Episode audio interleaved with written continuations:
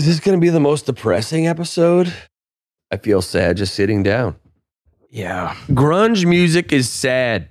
Every band that did grunge music is sad. It's interesting because you're right. Obviously, so much grunge music is just the most depressing shit ever.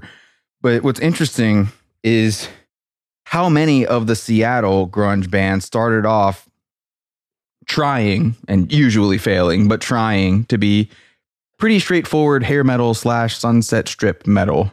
Well, that's what they were uh, supposedly counterculturing, right? Isn't that like a lot of yeah, I think that's just a false narrative though, and I think a lot of the people at the time on both sides of it have said that. I mean, I know that Kurt obviously talked about hating hair metal or whatever, but that's just one dude.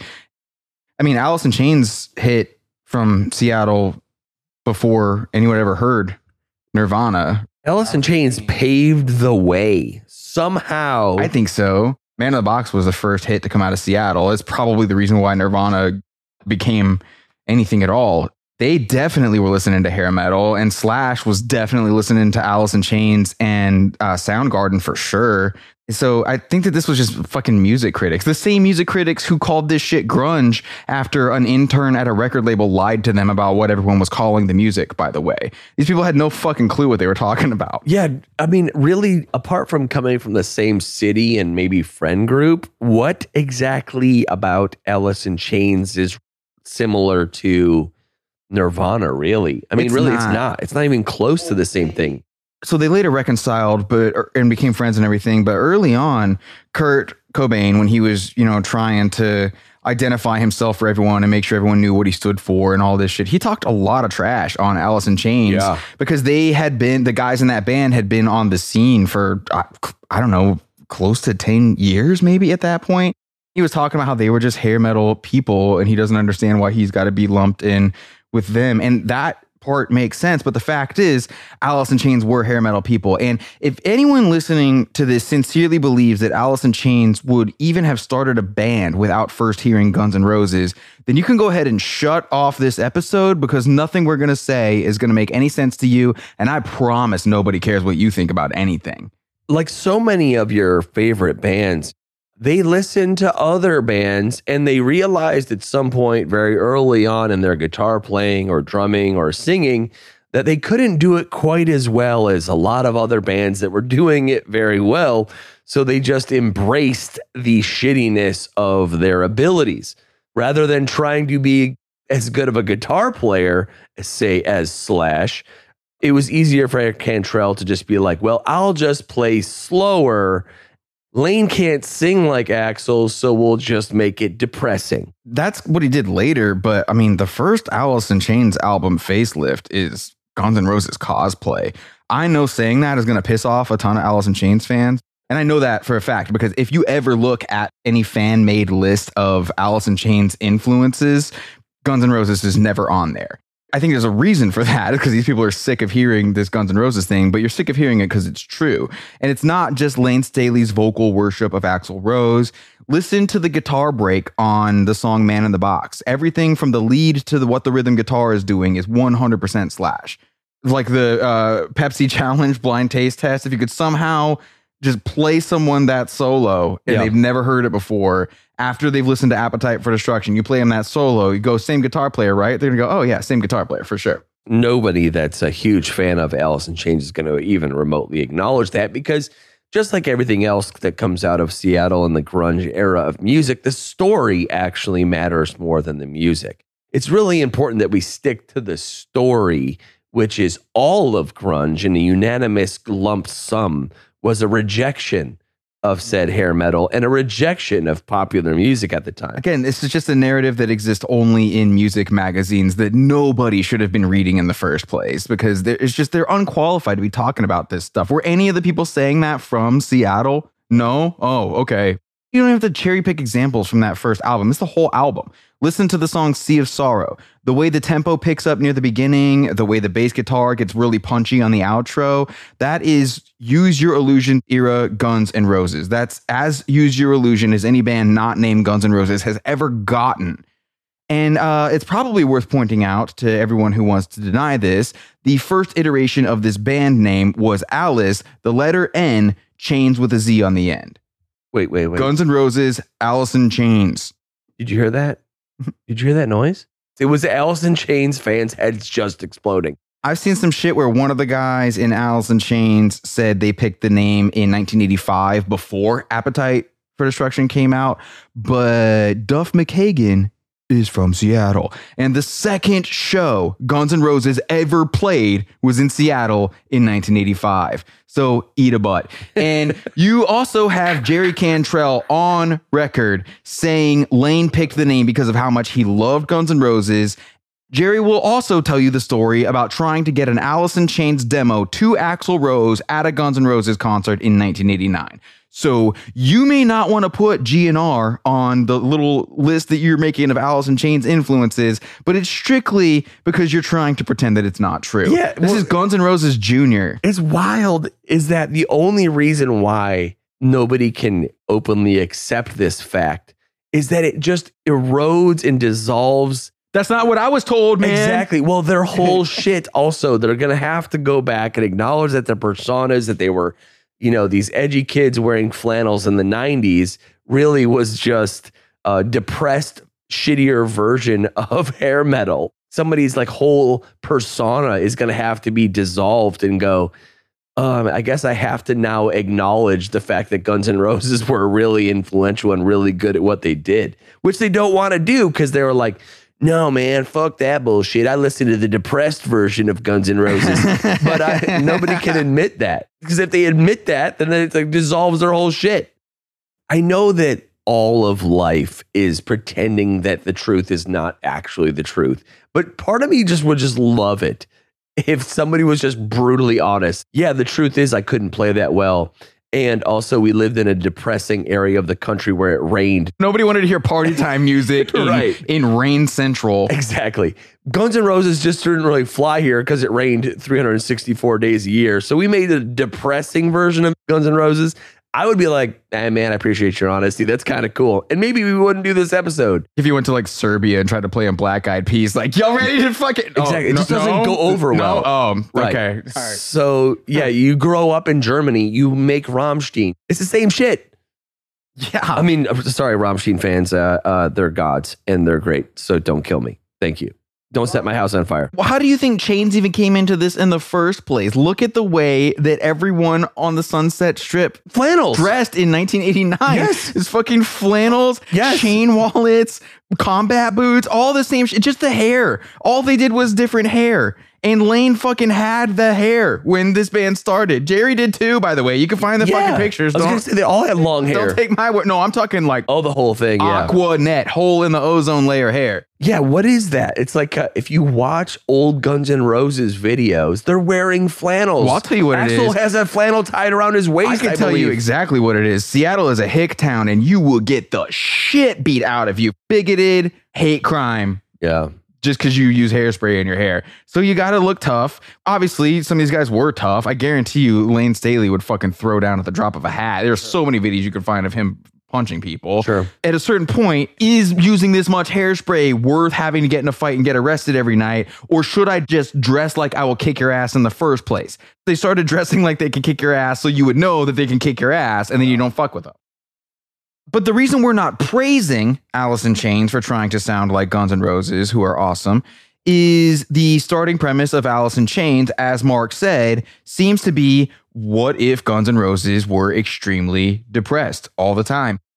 When we point that out, please keep in mind Guns N' Roses literally wrote songs about basically every topic that Alice in Chains ever wrote a song about Yeah. run it down the list, man. Anything that you think Alice in Chains wrote a song about and Guns N' Roses didn't, I can pretty much guarantee you that you're wrong. Vietnam?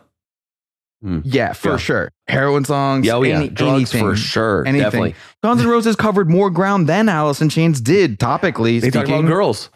Alice in Chains, I don't believe, talks a whole lot about female species. Only in like a this relationship is doomed to fail because Right. I'm not getting out of bed for the next two weeks. That's their relationship song. Yeah, man. I mean, at the end of the day, a majority of people on planet Earth are going to go, I feel good today. What do I want to listen to? I want to listen to Guns and fucking Roses because it's fucking awesome and it makes me want to have a good time. Man, everyone's having a great time. You know what we should throw on right now to really kick it up a notch? Rooster. That's a fucking great song to get the fucking party going. Do you know he wrote this song about how his dad almost died? And dude, shut the fuck His- up. did you know man. his dad's in the fucking video? Man, that's great, but we are having a good time right now. Let's not put So, this shit on. Guns N' Roses covers these topics as if, and wild concept here, but stick with me, as if they're trying to entertain people, not inspire you to see how long you can go without going outside, not inspiring you to see how long you can go without seeing the sun, How long can you hold your breath before you pass out? not trying to inspire you to piss in a jar in order to avoid meeting someone on your way from the bedroom to the bathroom. Just start pissing in a milk jug. Hardcore Alice and Chains fans strike me as the kind of people that go camp in the woods and just be like, I'm going to stay here for 30 whole fucking days and I'm going to survive and I'm going to eat squirrels. That's what I'm to fucking do. That's a good time. What are we doing this weekend, boys? Let's go into the woods, eat squirrel dick. Because I didn't bring any fucking candy bars. I forgot to pack food. Uh, one of the first reviews Alice in Chains ever got was in Spin Magazine, who called their first album Metal's Answer to Joy Division. And not to give too much credit to Spin right now, but I would call that a fairly Yeah, accurate jeez. Did assessment that guy get fired?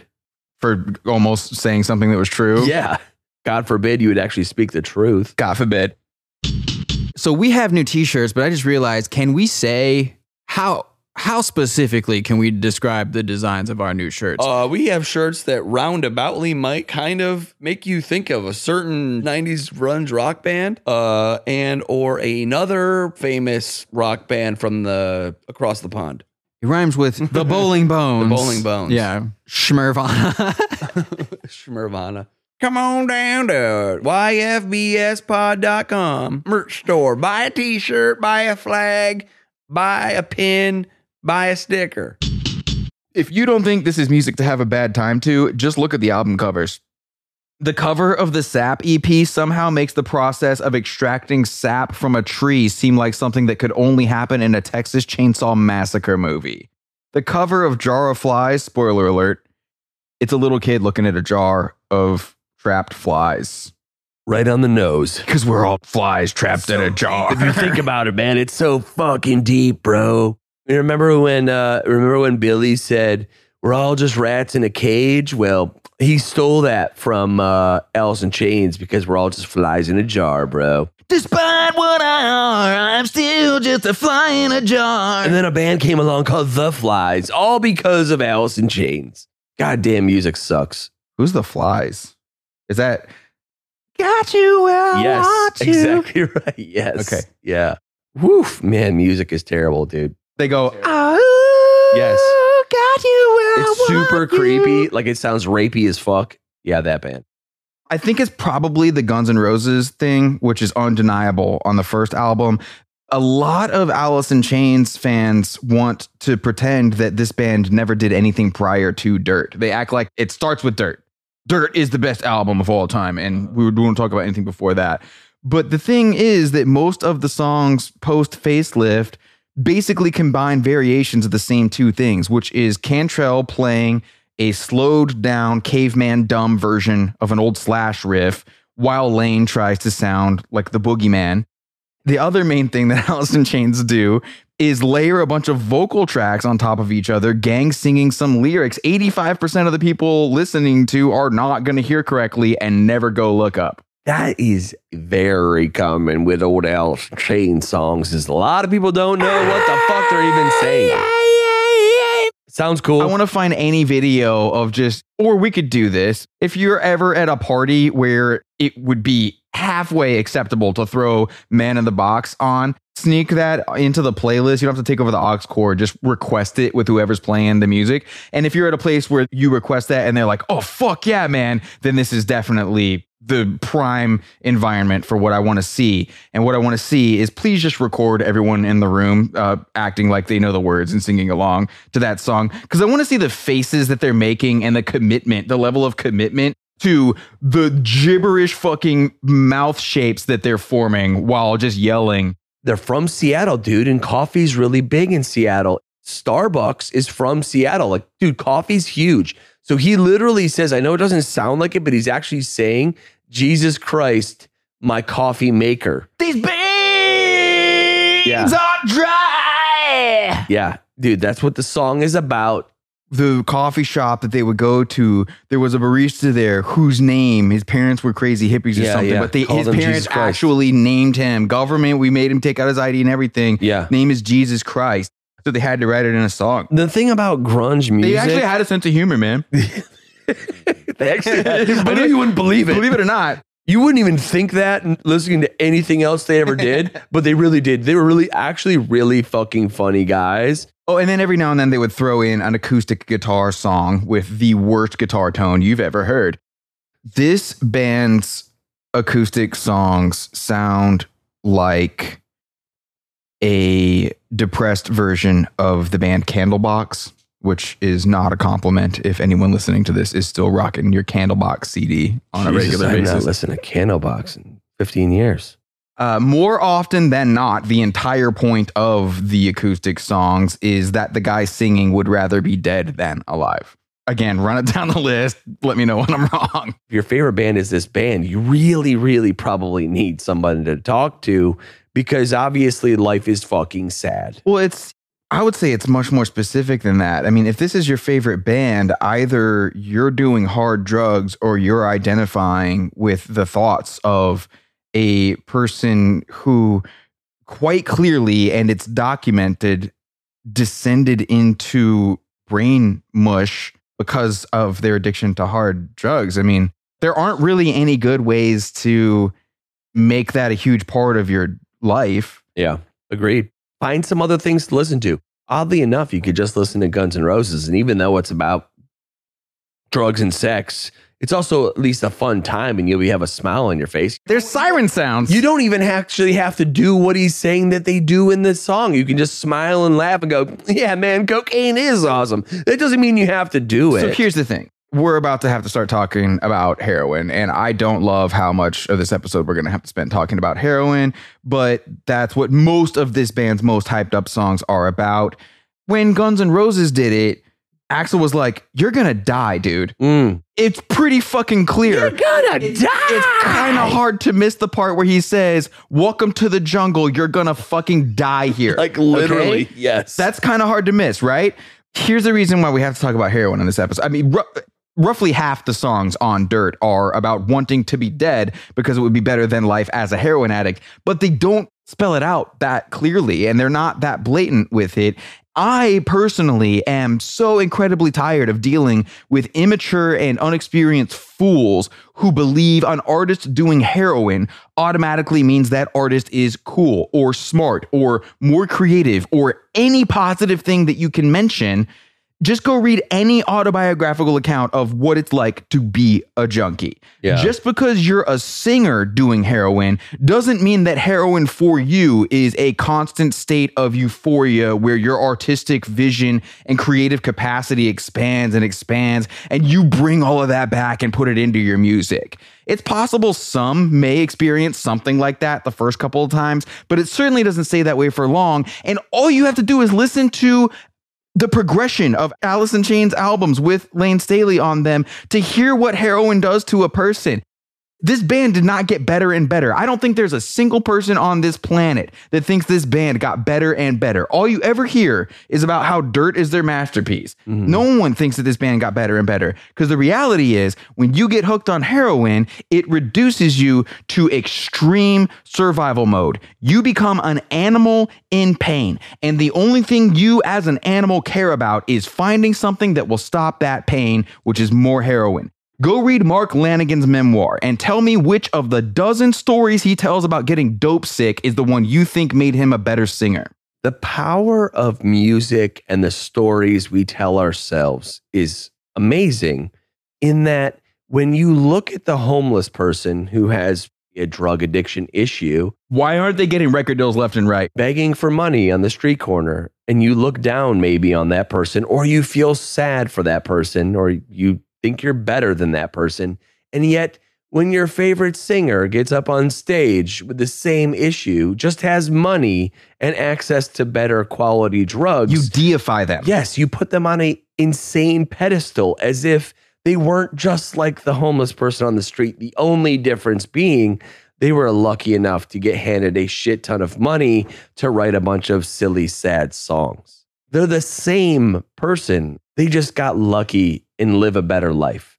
The only ones who are even able to keep it going are the ones who make enough money to be able to hire some kind of handler to keep them alive, Sure. to make sure they're not doing stupid shit that they shouldn't be doing, to make sure they're not buying shit from people they shouldn't be buying it from, to physically restrain them from doing shit they shouldn't be doing. Yeah. Those are the only ones who actually even make it a long time. I mean, Michael Jackson was probably the most successful hardcore drug addict, and it was strictly because he had people serving him, people dosing him. He wasn't in charge Like of how much he was taking. He actually Yeah. had professionals giving him professional quote unquote until he died. High paid professionals who were like, you can't do this much of this. Right. That's the only reason that kept going for as long as it did. Sure. If you do read that Mark Lanegan book, he did drugs with Lane Staley. So, like, I think he knows what he's talking about. And it doesn't sound like he ever thought that either one of them were cool for doing heroin or crack. That was never what it was about. And if your takeaway from the book is doing hard drugs is cool, you're a dumbass. And you also have entirely missed the point of pretty much every song Alice in Chains wrote on this subject even though they didn't do a great job of it, they were trying to say that these drugs are bad.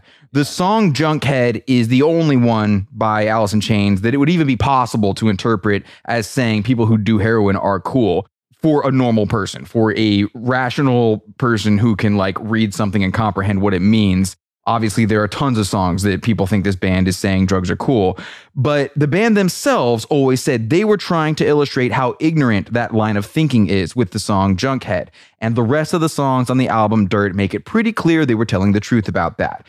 The frustrating thing is, it's just guys, you could have made it more clear. You really could have made it more clear what you were trying to say. If you're trying to get behind some message like this, make it impossible to miss the point because the result of thousands and thousands, millions of kids in this situation missing the point is disastrous. Yeah. Lane Staley himself talked about how upsetting it was for him to have Alice in Chains fans walk up to him and proudly brag to him that they had just started doing heroin, Mm. thinking that it would make him want to be their friend or some shit like that. As a direct consequence. You- It's like it, you have to almost hand it to Axl for being really honest when he said, You're in the jungle, baby. You're gonna die. I mean, he was being really forthcoming about what the fuck was gonna happen. If you wanna hang out in this world, if you wanna be a part of this world, you're gonna fucking die. And it wasn't a joke. Mr. Brownstone, he talks about how he used to do a little and then he kept doing a little bit more. That's entirely impossible to miss the point of what he's saying Yeah. to you. Axl Rose is not who you typically think of. No. Where if you say, uh, do you have an example of a responsible rock star? Sure. Axl Rose is nowhere near the top of that Sure. list. But lyrically, when he covered the subject of drugs, he did that responsibly, Yeah. if nothing else. He really did, though. He really did say, Look, man, we're gonna have a fucking good time, but there's a chance it's not gonna actually end up being a really fucking good time. This could end really fucking bad. You're not me. You cannot afford to hire someone Right. to cover your ass Yeah. five ways from Sunday. Because if you try to do what I do, it's to be a funeral. I guess there's a, a responsibility to music in your fandom that a vast majority of grunge bands, specifically Alice in Chains and so many others, and I think Nirvana did the exact same thing. I think Nirvana led to probably so many people, especially kids in middle America that had no exposure to that shit, were probably seeking out drugs that they had no clue or understanding of what they were doing. Because it wasn't explicitly stated oh yeah in my art which is really me suffering because i'm a drug addict it's actually really not cool at all and you shouldn't do this. Recent example of the same thing SoundCloud rappers doing opiates, the fucking opiate epidemic right now. It's, you can see it happening now. This is what happened then. Apply the same rules of what you're seeing in front of you recently, overlay that over the past, and it's the same, shit. same shit. story Except now you have some of the music media at least calling bullshit on this stuff and at least holding artists responsible for the things that they're saying to children. But in the 90s, That wasn't these people were just being deified. We're going to turn this person into the biggest rock star on the planet, make him seem like the coolest thing in the world. Everyone's going to want to do everything that they do. 100%. Anyway, everything post Dirt, the members of this band were just going off in too many directions at once personally to come together and do anything musically other than half ass imitations of themselves. Jar of Flies and the self titled are depressing to listen to for entirely different reasons than everything that we just talked about. The early stuff was depressing, but at least it sounded like these guys wanted to be making music in a band together. The later shit is so phoned in that I've got to think even a lot of the fans just wish they hadn't recorded anything after Dirt. They wrote and recorded Jar of Flies in seven days, and you can find quotes from the band members saying they were just fucking around. All you have to do to know the self titled album is bullshit is compare the lyrics of the songs to the lyrics on Dirt or Facelift. They used to at least try to write a song. It might not have been good, but you could tell they were trying. The lyrics on the self titled are brain rot gibberish. Again, it's th- this is a this is your brain on drugs commercial. That's what this band is. Starts in a okay, you're not the thing, but I can tell that you're trying to be the thing. You're doing at least a good enough of a job to where I can tell what the thing you're trying to be is. To down, down, down, down. If anybody else said, oh, yeah, we wrote and recorded the whole album in seven days or whatever, anybody else would be like, dude, that sucks. That's lame as shit. If you were a new band and you were like, yeah, proud of this fact, nobody would celebrate that whatsoever. Oh, cool. You did it in a week. Why? Yeah, this is seven days of work. Well, cool, dude. Thank did you. Did you think about spending a little bit longer on Thanks, it? I guess. Have you considered writing an album over the course of a year or two, like everybody else? No, seven days, man. It was it's cool. And all their fans still to this day, it's something. It exists. It's I like it. I mean, arguably, if the band broke up after the first two albums, it would be a little bit harder to make this episode. But the fact is, the band kept going and still continues to keep going to this day. oh, I have no intention of even addressing. Yeah, I know you don't acknowledge the fact that the band is still put out. I think at least two more albums, maybe three more albums now in the last ten years or something like that. Well, 2006 they can't put It's out. just Jerry Cantrell just didn't want to hire a singer for his solo albums. That's all that is. right, rather than just, I guess, making another band. But also, there's like brand recognition there. At the end of the day, this is a business, right? Like people don't want to acknowledge the fact that, but it really is a business. He should have called the band Godsmack. Yeah, Come at me, bros. yeah. What are you gonna do? I mean, people want to maintain their fame and notoriety, and that seems obvious. The lead singer of any band is the most important person of any, it's the most important member of the band. When they leave this earth, you should just probably call it a fucking day. Totally fine to just go off and be a solo artist. Well, I mean, he- he, he- did do that, but nowhere close to the same level, He had obviously, as Alice in Chains. right. It wasn't. He wasn't selling millions of Not albums close. like that. The brand but recognition he was did have the Guitar Magazine crowd. His sales were probably comparable to like Steve Vai or Joe Satriani, people who only sell albums to people who subscribe to Guitar magazines. Sure. Jerry Cantrell had an audience about that size. He's had a pretty good size audience. but it wasn't the same. No, not even close. It's okay to just say, you know what? The band that we started doesn't exist anymore and it's just going to go away. And I'm going to go off and do my own thing as a solo artist and then fine, that's great. But instead, the zombie version of Alice in Chains, which at this point is Cantrell and the drummer, just continues to play rock and roll shows. I'll be enough, opening for uh, Guns N' Roses on uh, one of their tours. Really? Yeah, on the back, not in this lifetime tour. They played a bunch of shows. Imagine going to a show like that and being like super stoked to see Guns N' Roses because they, you know, haven't played in however many 10 years or 15 years or some shit. And Alice in Chains opens.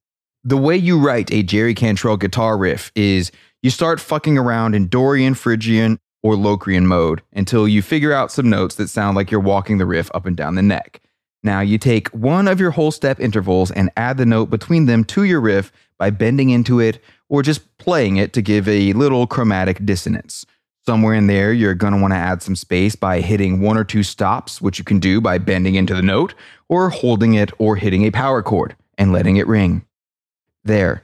All of you people who always complain about how we don't get into the music theory of the music in the episodes, there you go. That's why I don't do it, is because almost everybody listening to this thinks what I just said sounded like a bunch of fucking nonsense. Tyler, half this podcast thought you were speaking a different language. I have no idea. That's why I don't do that. I quite literally was like, is he speaking? The fuck is he talking about? Probably do a close up on your face as I was saying all that shit. That's why I don't do that. Nobody uh. cares but you, bro. And I just did it so you know that I can now. And maybe you can shut the fuck up about it because I'm never going to do that again. The 20 people that still subscribe to Guitar Player magazine are like, oh shit, he really did it. He really fucking did it. For everyone who's had sex, what I just did is explain why most people uh. think all Alice in Chains songs Oh, sound the same. And most people are right. If you want to have sex, you can disregard everything Tyler just said because it will not get you laid. If Alice in Chains is your favorite band, Your favorite band sucks.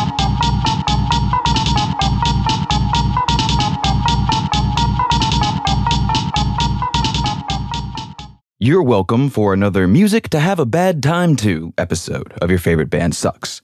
I believe we have a couple grunge-tastic t-shirt and sticker designs in the merch store, but supplies are running low on definitely at least one of them right now. So if you'd like to let everyone know how much you do not live in the past, like a fucking loser who thinks playing football in high school was the best thing that's ever going to happen to him, go head on to shop.yfbspod.com and get yourself sorted out.